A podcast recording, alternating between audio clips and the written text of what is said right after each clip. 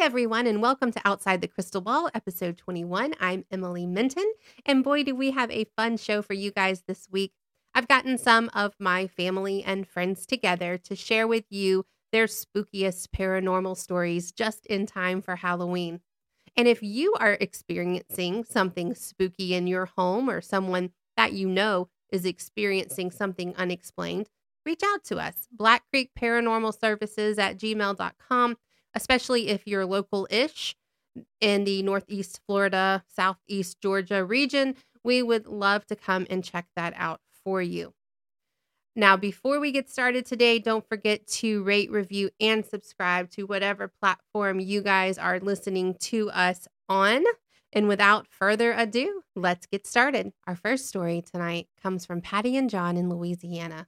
They're going to tell you about their experience staying at the very haunted Myrtles Plantation. So I'm Patricia. I am John. And we are the Englishes. And about what, three, four years ago? More than that, probably six years ago. So we went to the Myrtles Plantation um, in Louisiana. It's supposed to be one of the most haunted places. And so we went with a group of friends and it was beautiful grounds and all that. Um, very old house. Very old. From the 1800s. We checked into our rooms. We were staying in the main house. And uh, some friends of ours, we were in an adjoining room. So we had a door that we could just, it was adjoined, it was joined with theirs. And then we went down and we did a tour and they told us all about the plantation and the history of the plantation and um, the things that happened there. Yep, filled us up with the haunting stories. That's good. Yes. And we, during this tour, they were talking about the children's room was the most haunted, the most active room.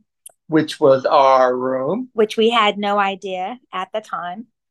So while we're going on this tour and they're telling us about the things that happen in the children's room, I'm like starting to freak out a little bit because I'm just like, uh, I don't know if I want to be in this room. But we continued with the tour. And um, meanwhile, one of our friends, he had to go to the bathroom and he went to the bathroom and came back and everybody that went on this tour other guests they were just like can we go to your room? We want to see the children's room. So we're like sure. So we went through our friend's room and then opened the door to our room and everything in our room was disarray. it was all over the place. Our suitcases were unpacked the clothes were thrown around the blankets the bed everything was a mess and I know I was probably white as a ghost because I was freaking out, but it was a joke. Our friend that went to the bathroom went up into the room and did this to our bedroom.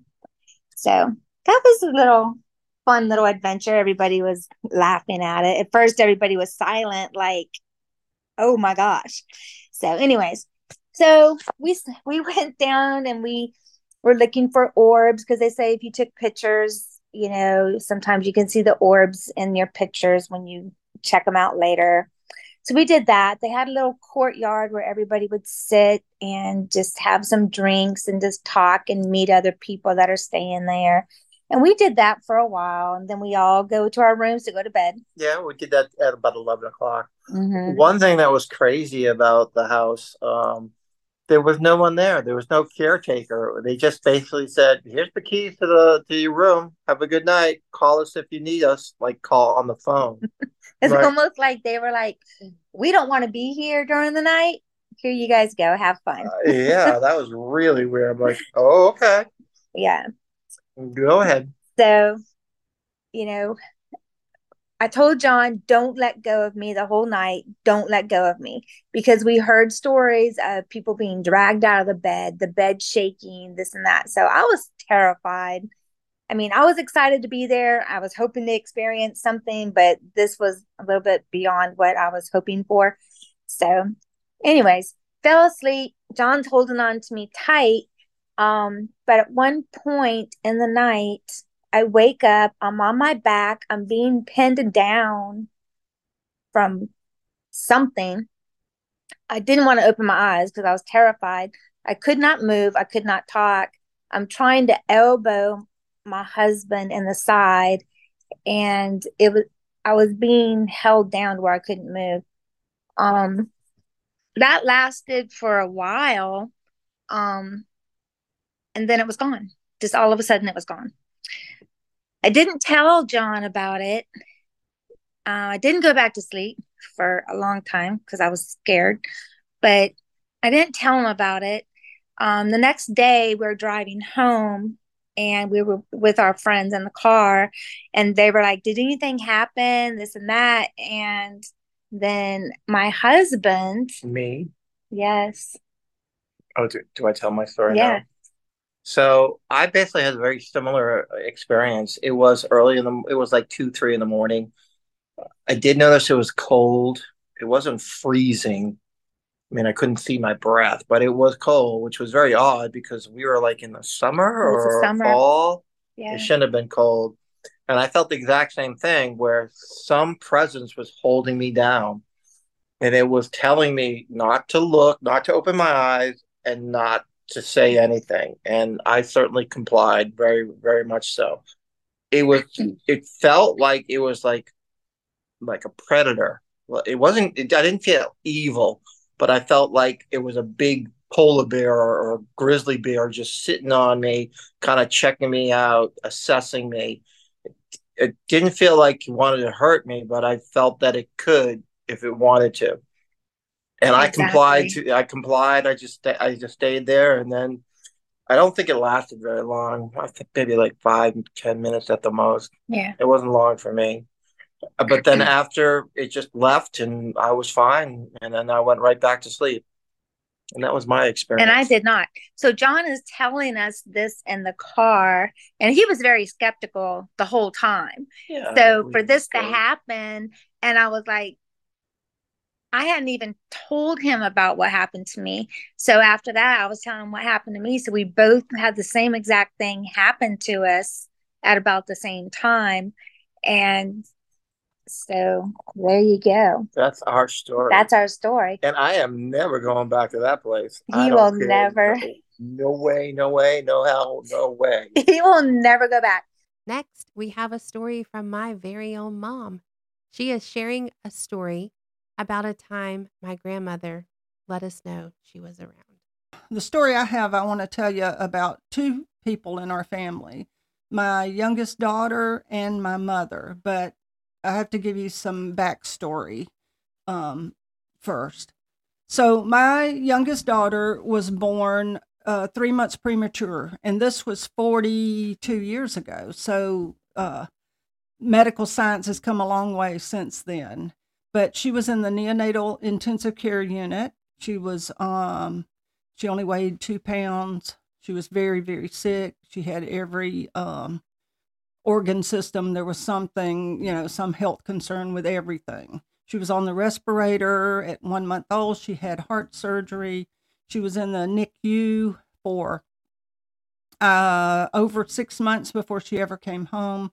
So it was a very, very difficult, difficult time.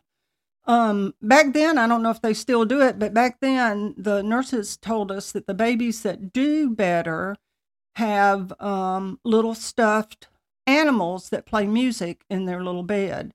And so, of course, we made sure Melissa had plenty of those. But the one that was the most popular was a little pink and blue elephant that played You Are My Sunshine. And whenever she had to be stuck for blood gases or IVs or blood work, which was multiple, multiple times a day, um, the nurses would after she would be stuck, they would wind this little elephant up. It would play You Are My Sunshine. Her oxygen levels would go back to normal. Her heart rate would go back to normal. And all of the trauma she went through from being stuck, the little elephant that played You Are My Sunshine seemed to make better. So that elephant became really part of her treatment.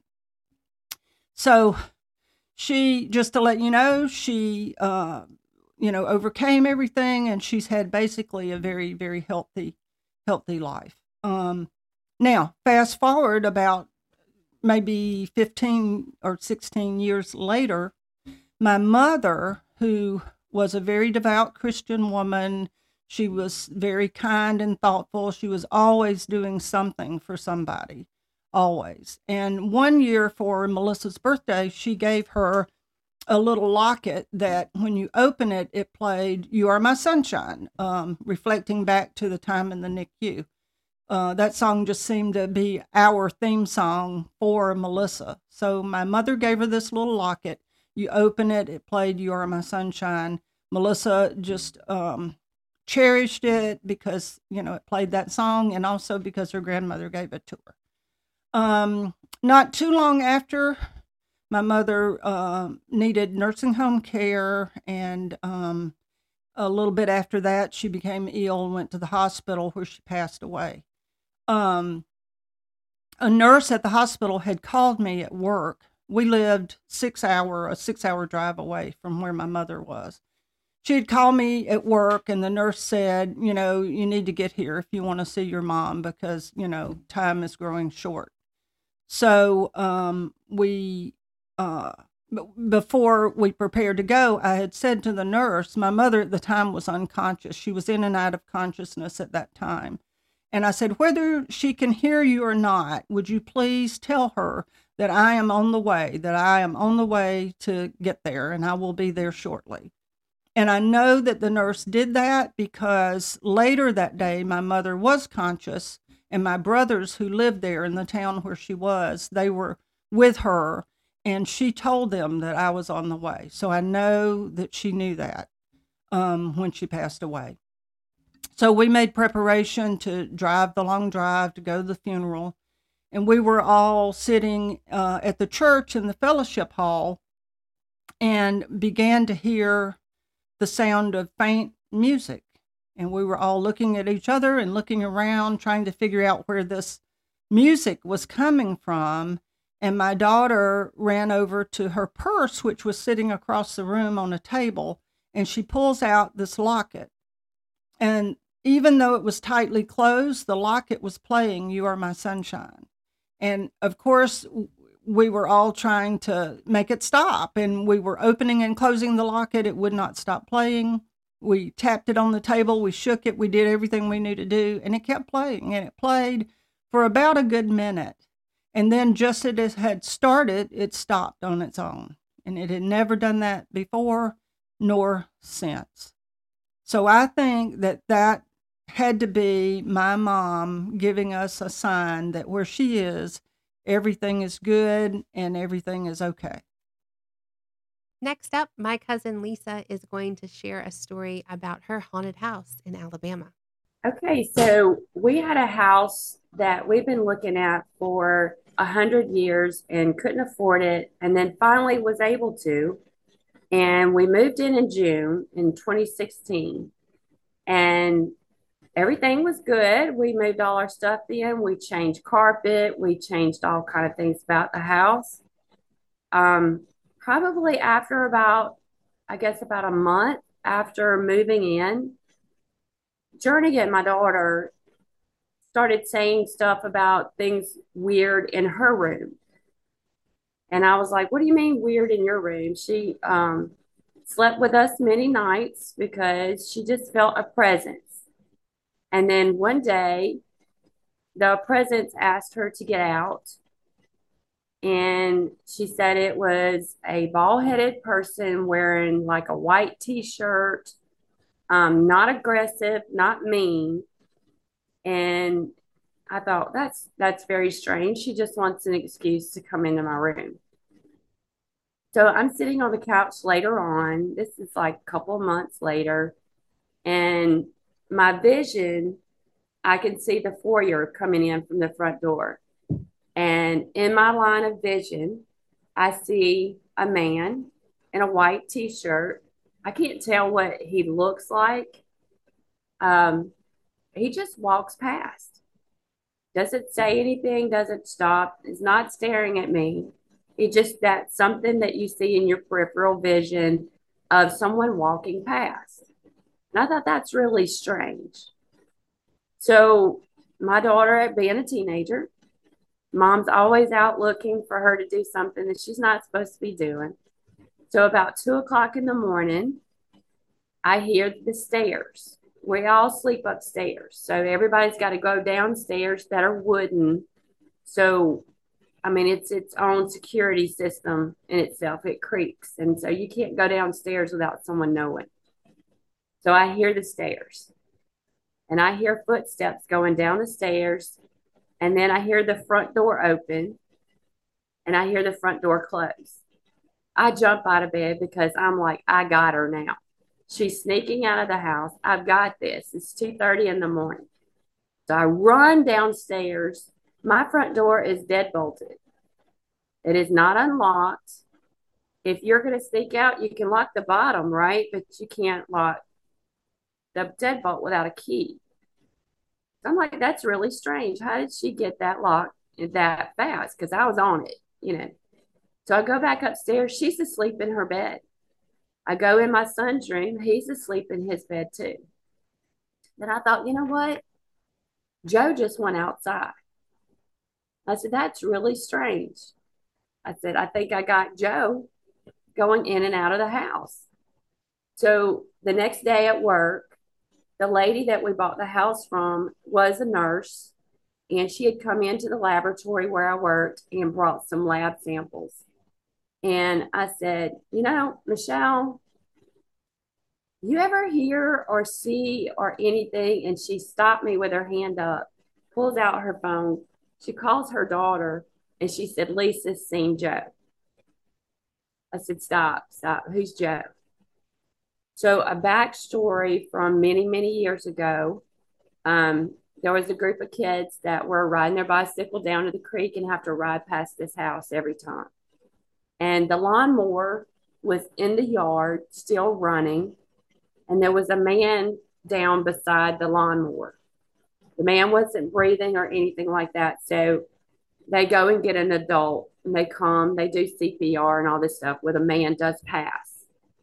And so she has put in the identity of this man who passed away while mowing the grass.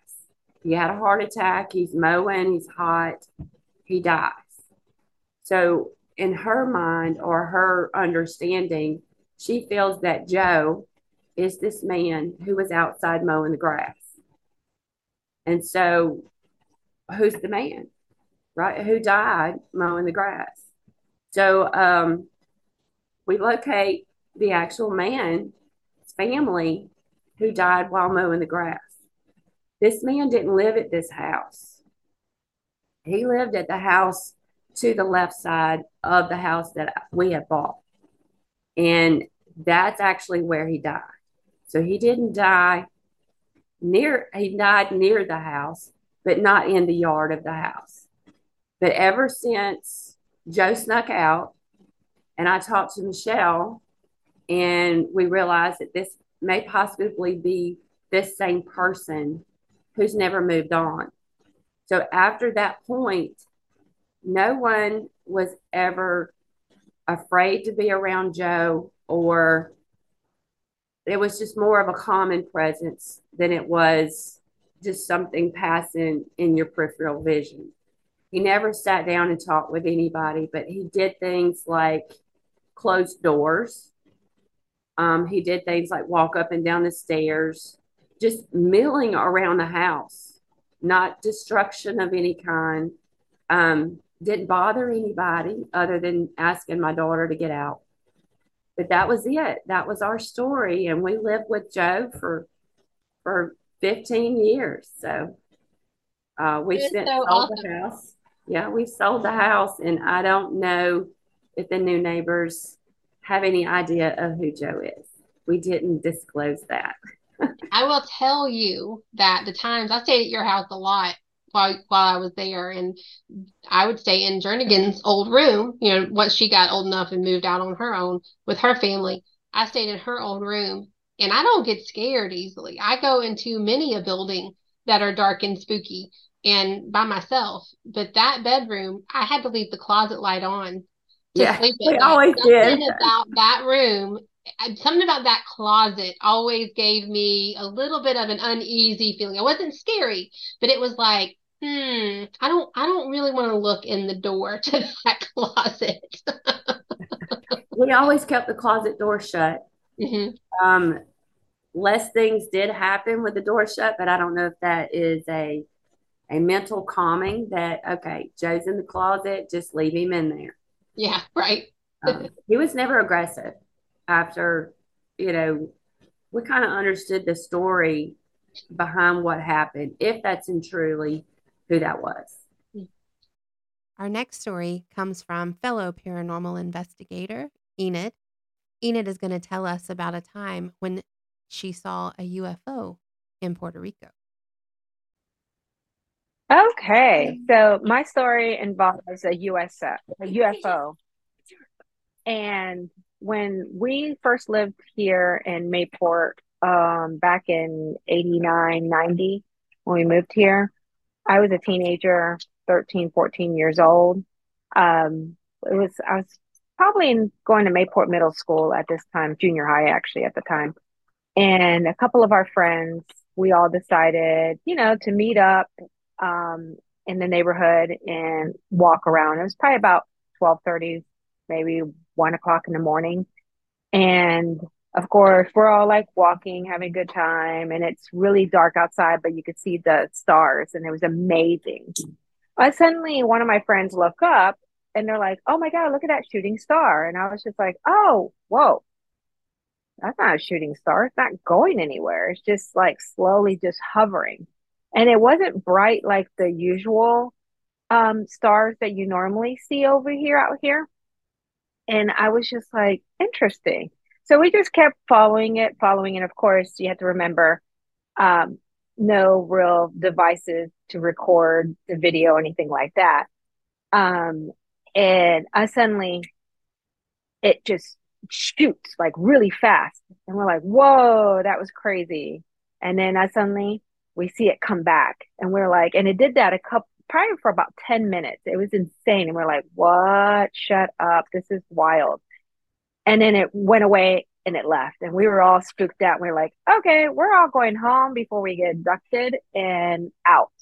So then um, we started hearing a couple of people, I guess they reported it to news, seeing um, wild things in the sky. And we thought maybe, you know, we're not too far away from the launch pad. So maybe rock, but no, definitely NASA said they didn't launch anything. Nothing was going on. We are next to a naval base, but it's all um, ships here. And you'll have helicopters, but you could tell the difference between a helicopter um, and something you can't explain. So that was really cool that, you know, our what we saw was in a way validated um, by the other people in the news, but we but this area is actually a really big hotspot for um, unidentified flying objects. So I, even though I have not seen another one again, I know other people that have around this area, and I think that's pretty neat. So the simple fact that I actually got to see something that I cannot explain was was awesome. So that's my story.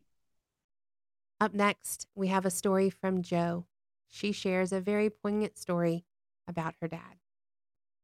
So, some background. I um, I lost my dad when I was 13 years old. It was a very sudden death, very traumatic event in my life.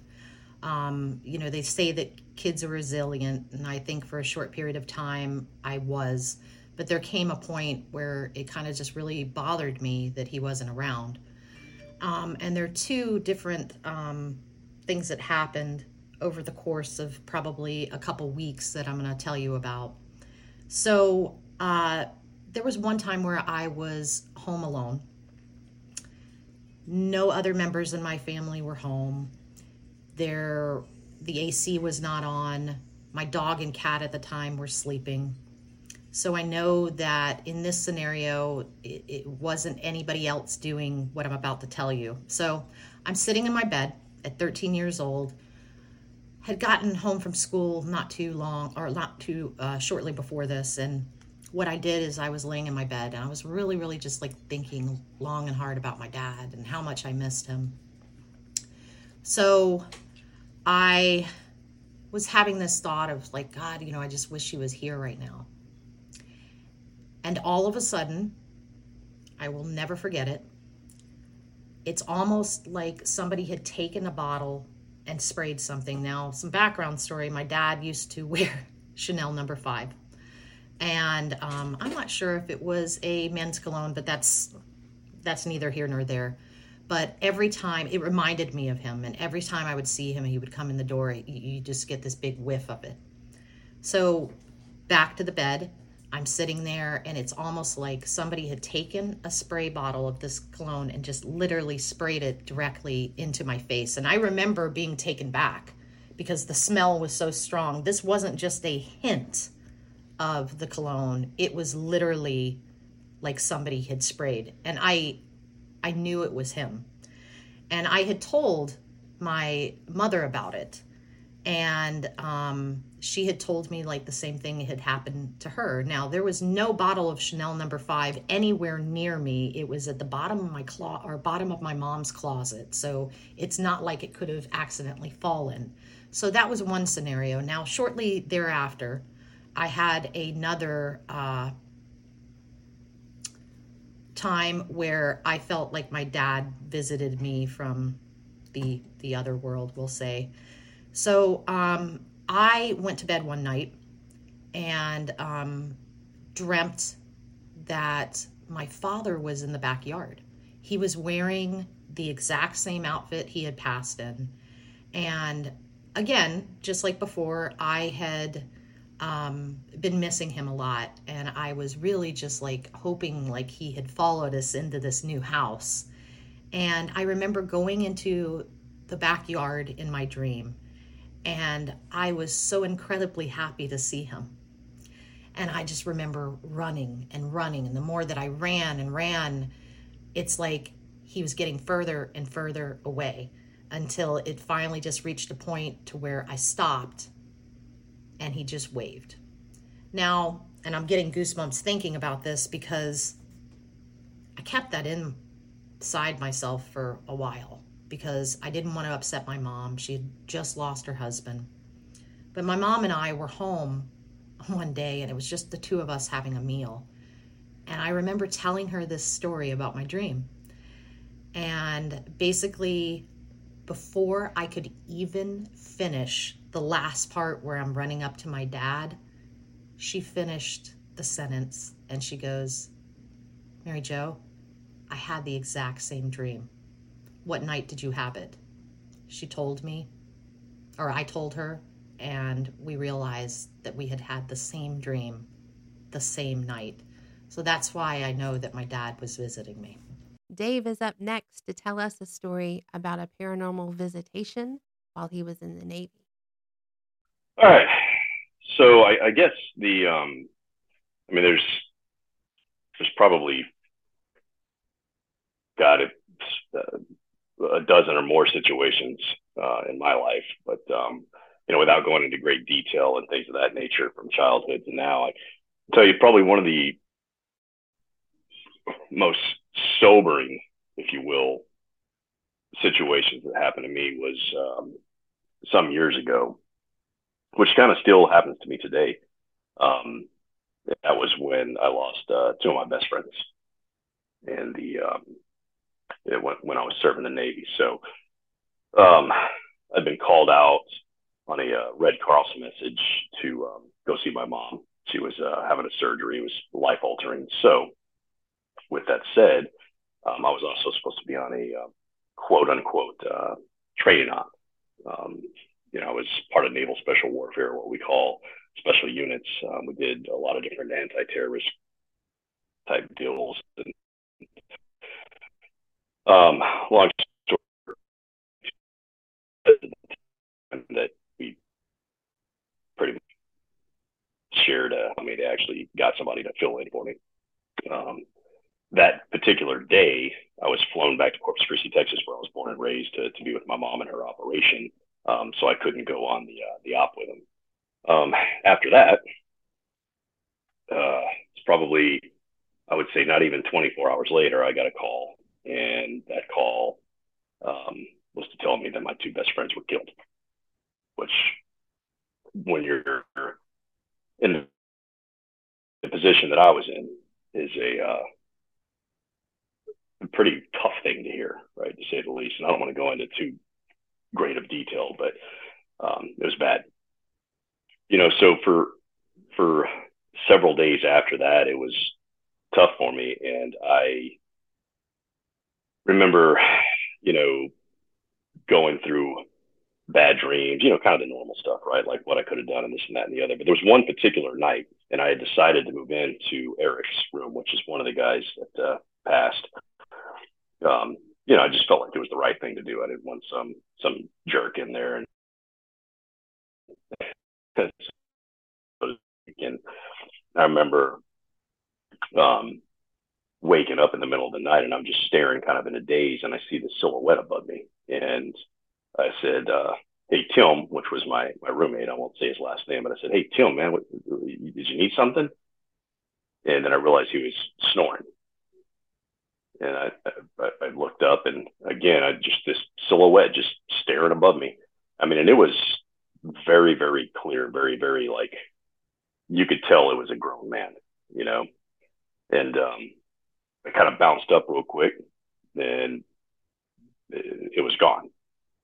I can only assume that was Eric because I was sleeping in his bed, right? Well, you know, people listen, I'll say this. I mean, my whole life I've dealt with things like this. My whole life I've been extremely sensitive to things, and I think that um, the more traumatic experiences you have, you um, you know, it, it kind of brings it on more. You you fine tune it, and you know, I, I was always kind of skeptical or more along the lines of the guy that said, "No, no, no, that's not me. I'm not, I'm not weird. I'm not this and that and the other." And you know, now at the age that I'm at now, I realize it's it's absolutely not weird, right? So it's it's just part of my life, and for those that that deal with things like this, it's very real, and it's become very real for me over years.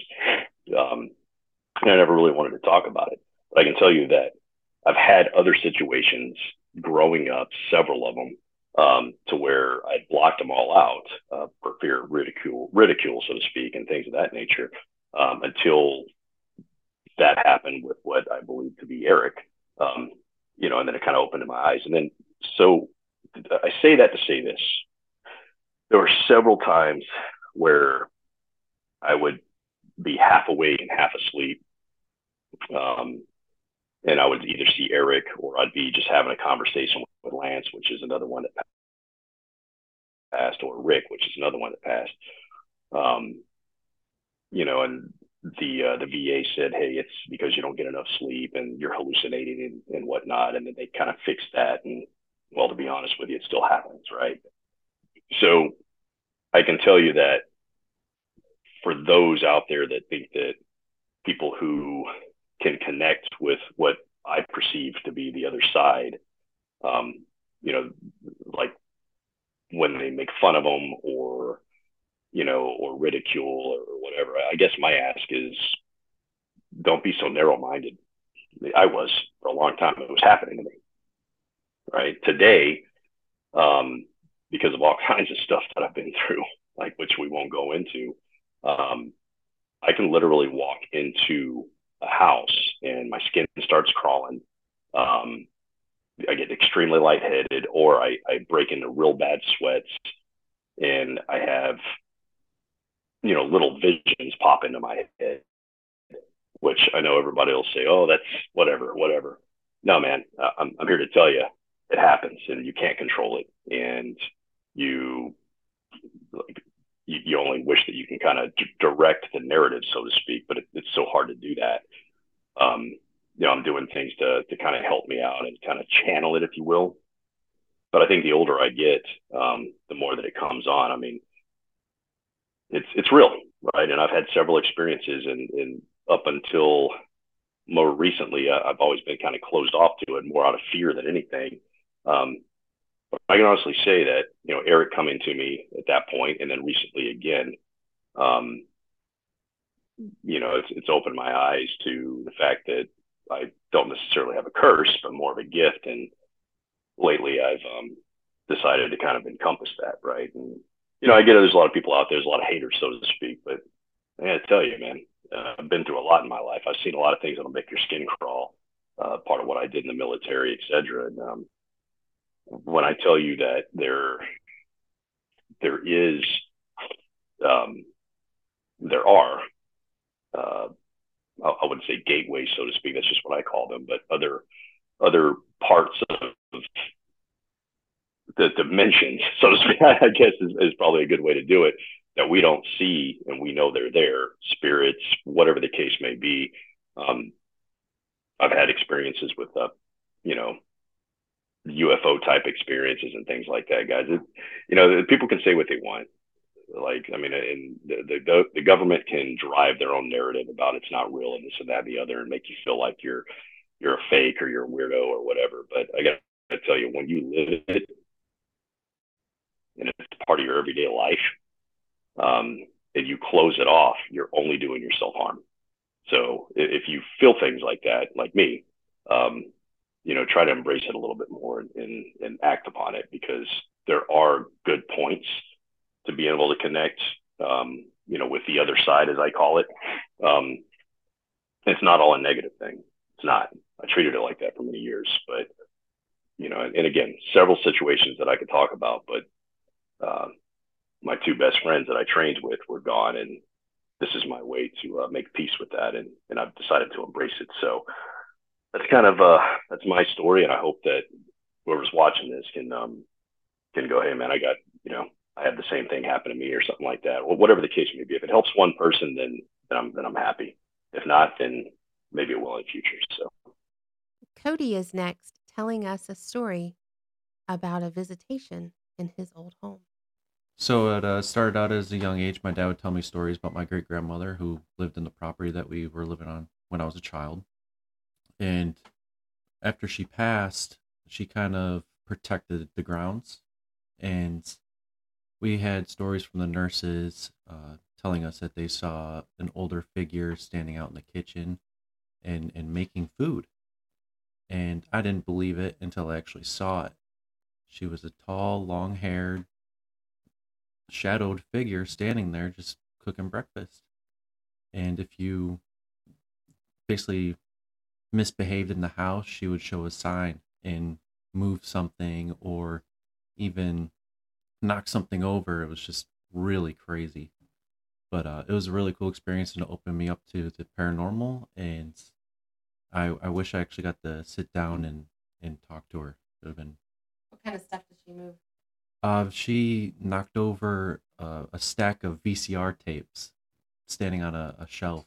And one day my brother made my mom mad. I guess he didn't do a chore or something, and a lighter just flew across the room. It was really cool. And we've had lights flicker. Uh, I don't know if it was electrical, but I feel like it was her sending a signal to us about something. Were there any other instances of things moving around or something turning on and off?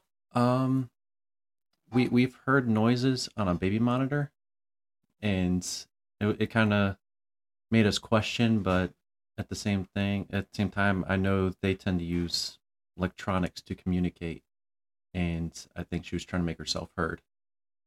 So she was getting stronger, using things around us, and getting comfortable. It was really really neat. Have you seen anything since then? Um, I have.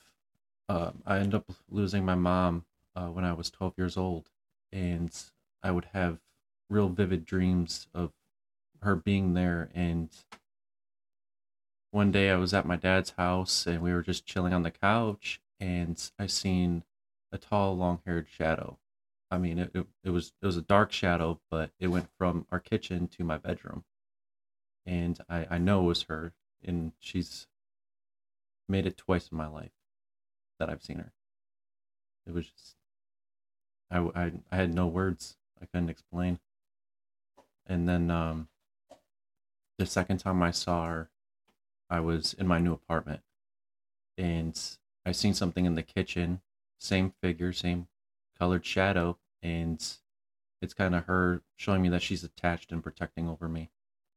Um, I wear her ashes around my neck when I'm not at work, and she's always around, so I feel like her entity is attached to that.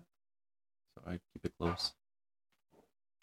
But that's all the the cool stories I got for ghosts. The next story I'm going to tell you guys is my husband's story. It's not mine, but he's a little camera shy. So he's told this story to me a few times over the years, and I thought it would be an excellent addition to our show this week. So I hope you don't mind listening to me a little bit longer. This story takes place in the early 90s, well, probably the mid 90s, I would imagine. He graduated high school in 93, so he would have been at this college probably 95, 96 time frame. He was on the tennis team at his college. This was in northern Georgia. And each weekend, not every weekend, but many weekends, they would travel up to one of their team members' family's home in northern Georgia to stay for the weekend to get out of the dorm. Now, this family um, this was his teammate's aunt and uncle. This aunt and uncle had three children of their own, all older. Um, in fact, one of those children, um, we'll, call, we'll call him Tim, went to college with my husband, but was not part of this group, if, if that makes sense. He was not a member of the tennis team, and he always stayed back at school when they would come up for the weekend. So, when my husband and his teammates arrived at this location for the first weekend, the aunt and uncle welcomed them in. They fed the boys. They sat down and they were telling them a little bit about the house. And the house was an older home. It was built on a former plantation site. Um, that house wasn't an old house, but it was built on old land. So, as she's telling the boys stories about things that were unexplained in the home, things that would happen would be, for example, thing objects would be moved and left other places, doors opening and closing. I don't want to say standard paranormal things, but kind of standard paranormal things, right?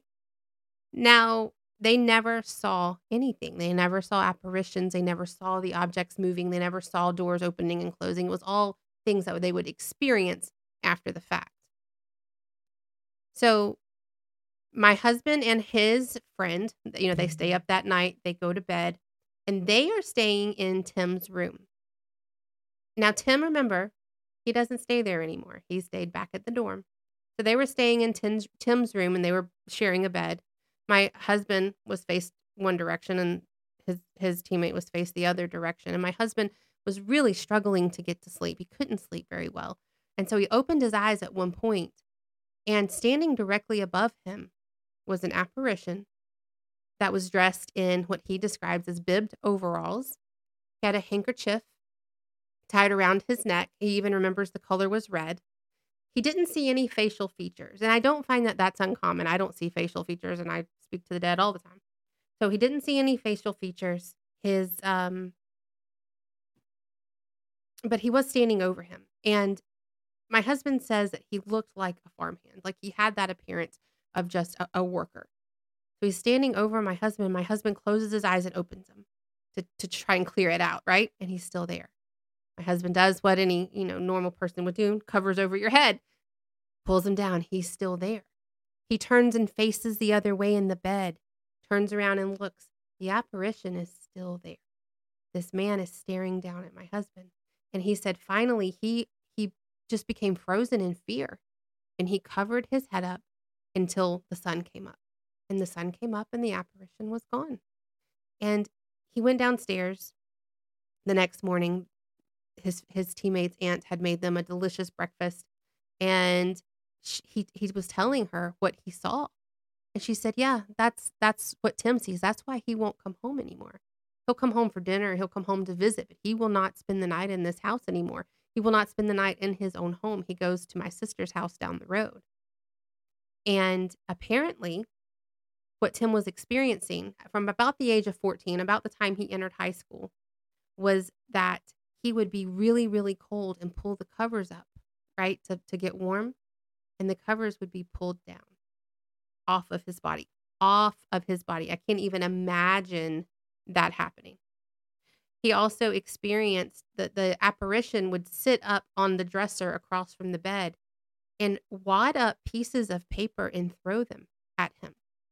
He never saw the apparition do that, but he remembers feeling it one of the times he had the covers over his head out of fear he felt the pressure of the paper balls being thrown onto the bed And he would wake up many, many mornings and be covered in these little paper balls.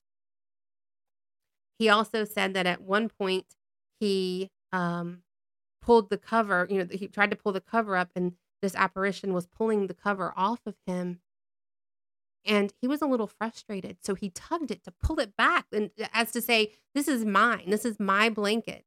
And at that point, the apparition grabbed his legs and started pulling his legs off the bed. Now, if that doesn't give you goosebumps, I don't know what will. At that point, Tim took off. He ran out of not only out of his room, he ran out of the house, got in his car, and went down the road. This happened to him for years and years. Um, he refuses that from that point on, he refuses to go back into that house. He refuses to spend the night in his own home because of the apparition of the farmhand. I hope you guys have enjoyed this episode of Outside the Crystal Ball. It was super fun for me to hear these stories and put them all together for you. Starting in November, we will be back with our bi weekly regular old podcast where we'll do half an episode on metaphysical and half the episode on paranormal. If you have any topics that you're interested in, let me know. I'll talk to you guys next time. Happy Halloween.